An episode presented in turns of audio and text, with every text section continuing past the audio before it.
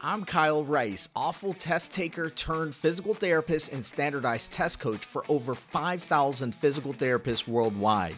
It wasn't that long ago that I struggled with anxiety, lack of confidence, and the fear of failing the NPTE. Fast forward through the challenges, the 13 standardized test failures, and many lessons learned, and you'll see the life I have today a life filled with love, financial freedom, and a dream job that allows me to change lives every single day.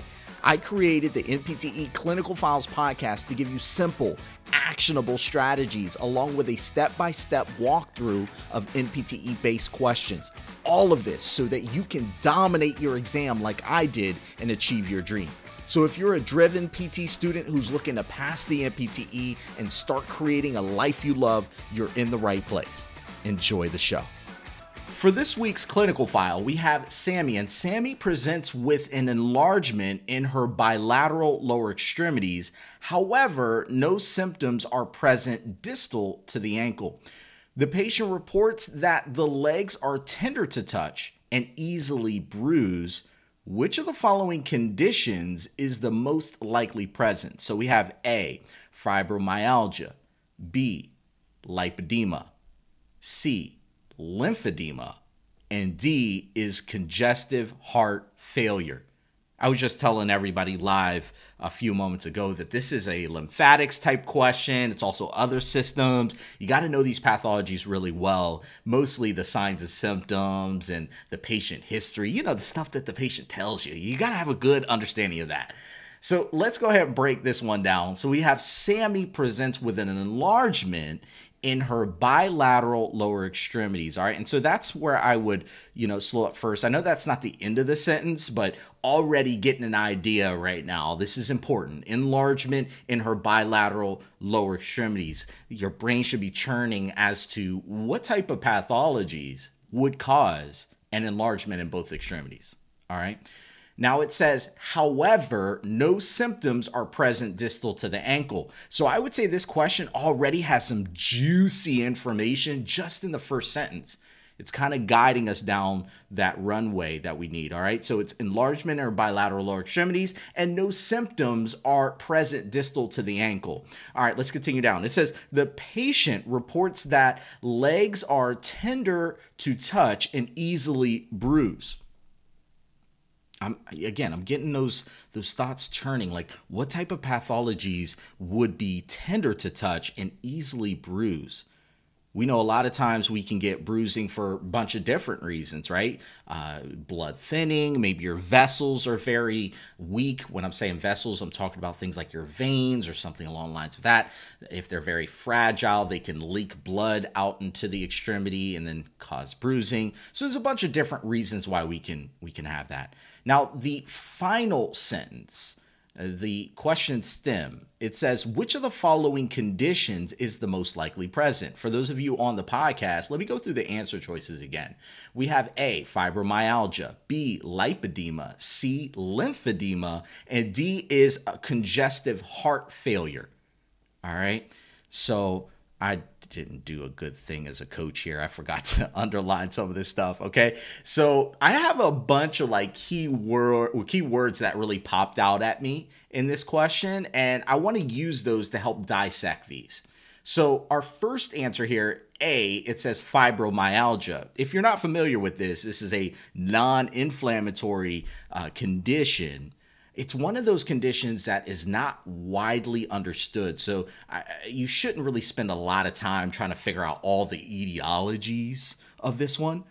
But you need to know that this is what we call like a painful syndrome, also known as myo, uh, fibromyalgia pain syndrome or FMS. Um, uh, also could be could be known as FPS. You got to watch which text you're using but fibromyalgia, non inflammatory condition where the patient has tender, not trigger, tender points throughout parts of their body. It's typically 11 or more out of 18 tender points.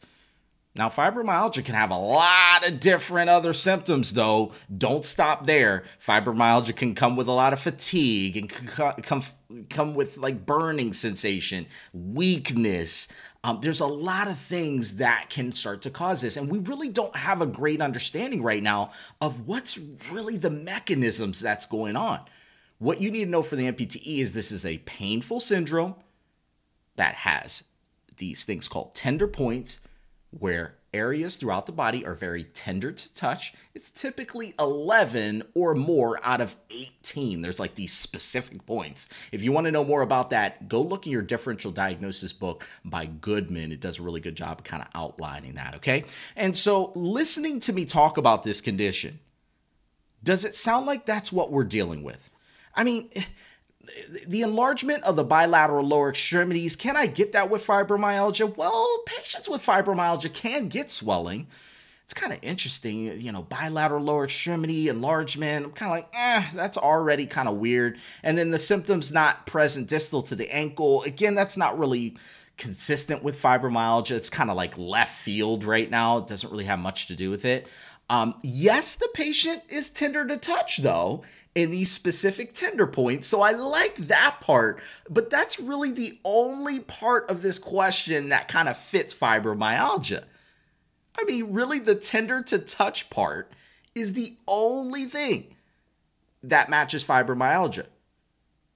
Now, the one thing I will say is that if you go look in Goodman uh, textbook, the differential diagnosis, you'll see a chart for fibromyalgia. All right, and you'll see all these little tender points across the body the patient typically is not just painful in the lower extremities for fibromyalgia. These tender points tend to be throughout the body in different parts. So the fact that it just says they're tender to touch in the lower extremities, I'm kind of like, ah, that's also not really consistent with fibromyalgia. Okay. I would be looking for them to say, oh, the patient has burning sensation, chronic fatigue, you know, uh, overall weakness. Um, the symptoms are produced by stress, and, uh, you know, other things like that would make me think fibromyalgia. All right. So I'm going to put an X next to that. Let's go ahead and look at lipedema. Lipedema. This is one of these pathologies that if you don't look at it, it can sneak up on you. Okay. Let's break this down Lipedema is a condition that is often confused with lymphedema. Except lipedema has no problem with the lymphatic system. Lipedema is an excessive accumulation of fat underneath the skin, and it typically happens to women um, who are going through puberty or pregnancy, because you know a lot of like the hormones are kind of running during that time. There, we're increasing the amount of hormone load during that time, and so that produces this thing called lipedema, where the patient has excessive accumulation of fat tissue underneath the skin. And this tends to be in the hips, the buttocks, the thighs, definitely in the lower extremities more than the upper extremities the one thing about lipedema that's interesting, and you need to write this down, uh, it gets me crazy when I think about this, that lipedema is one pathology that'll increase the size of somebody's lower extremities bilaterally. Like it'll cause an enlargement. However, it doesn't go below the ankles. Isn't that crazy? Like it doesn't actually affect the foot. It only affects the actual lower extremity itself, not below the ankle. And so in the question, it says enlargement in bilateral lower extremities. Hmm, check. Because lipedema is a bilateral condition. It says no symptoms are present distal to the ankle. Boom. Oh my gosh. Like that's definitely lipedema. Uh, tender to touch, absolutely, and easily bruising is is definitely signs and symptoms consistent with lipedema. You know what? I'm gonna put a big check next to it. It seems to fit the bill, but let's check out the other answer choices. C says lymphedema. Now, a lot of y'all are familiar with lymphedema. There's different reasons why we can get it, right? Uh, whether it be possibly surgery or lymph node resection, or it could be a congenital issue with the lymphatic system but it's where we have the buildup of lymph fluid in our extremities. All right, it's the lymphatic system is not working properly, and so we have this buildup of fluid. Okay, let me ask you a question: Is lymphedema a bilateral condition, or does it tend to be a unilateral one? What do you think? Think about that for a second. If you're saying unilateral, you're 100% on point. Lymphedema, lymphedema tends to be a unilateral condition, not bilateral. So if we had like a, a patient presenting to us with bilateral uh, edema in both legs that's symmetrical, that's just not consistent with lymphedema. Usually see it with one leg or one arm, something along the lines of that.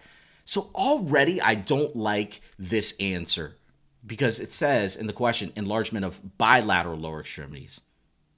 Here's the other piece. Would do you think lymphedema affects the entire leg or do you think it would stop at the ankle?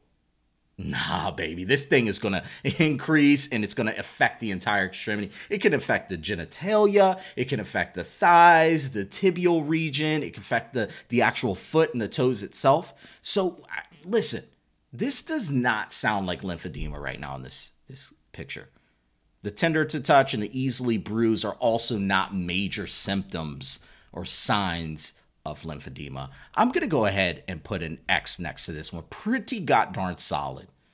All right, let's look at um, our final answer here. It says D, uh, congestive heart failure. If you're not familiar with that, I definitely have a YouTube video out there that explains a lot of it.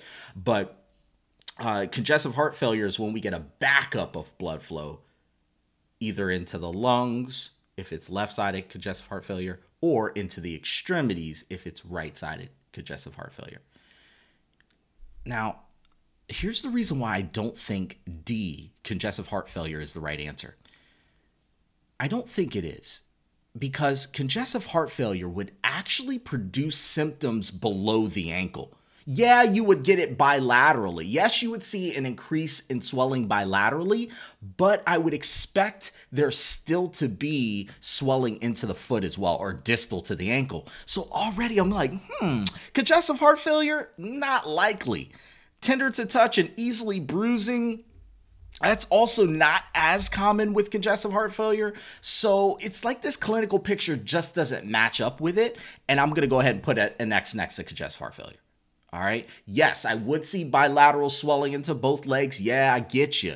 But you would expect the symptoms to go distal to the ankle. All right. There you go. Leaving us tonight with our final answer of B, lipedema. That's L I P edema. All right. Lipedema, not lymphedema, lipedema. All right. And so if you got this question correct, I want to say congratulations to you. It's not an easy one. You definitely have to understand lymphedema and lipedema and all the different signs and symptoms. But I will say that words or pathologies like lipedema sometimes fly under the radar. It's not something you look at, right? You're looking at lymphedema, you're looking at you know other major pathologies that affect lymphatic system or other systems or whatnot you got to make sure that you at least have an understanding of the basic definition, some of the basic signs and symptoms with these pathologies that are flying under the radar. It's super important. That way you can easily rule it in or rule it out. You don't have to know everything about it, but at least if you can come to the table with a basic understanding, a lot of times that'll allow you to at least confidently rule out the answer. Does that make sense? But I hate to leave you with that. I won't leave you with that. For those of you on the podcast right now, I made a cheat sheet to help go through lymphedema and lipedema as well while differentiating those, telling you exactly the things that you need to know for the NPTE to differentiate the two.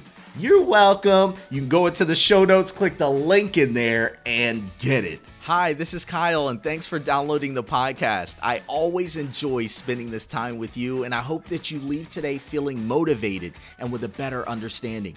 Make sure to subscribe to get new mock NPTE questions each week. I deeply appreciate your support. It helps keep this mission going. And as I always say, keep learning, stay committed. I'll see you next time.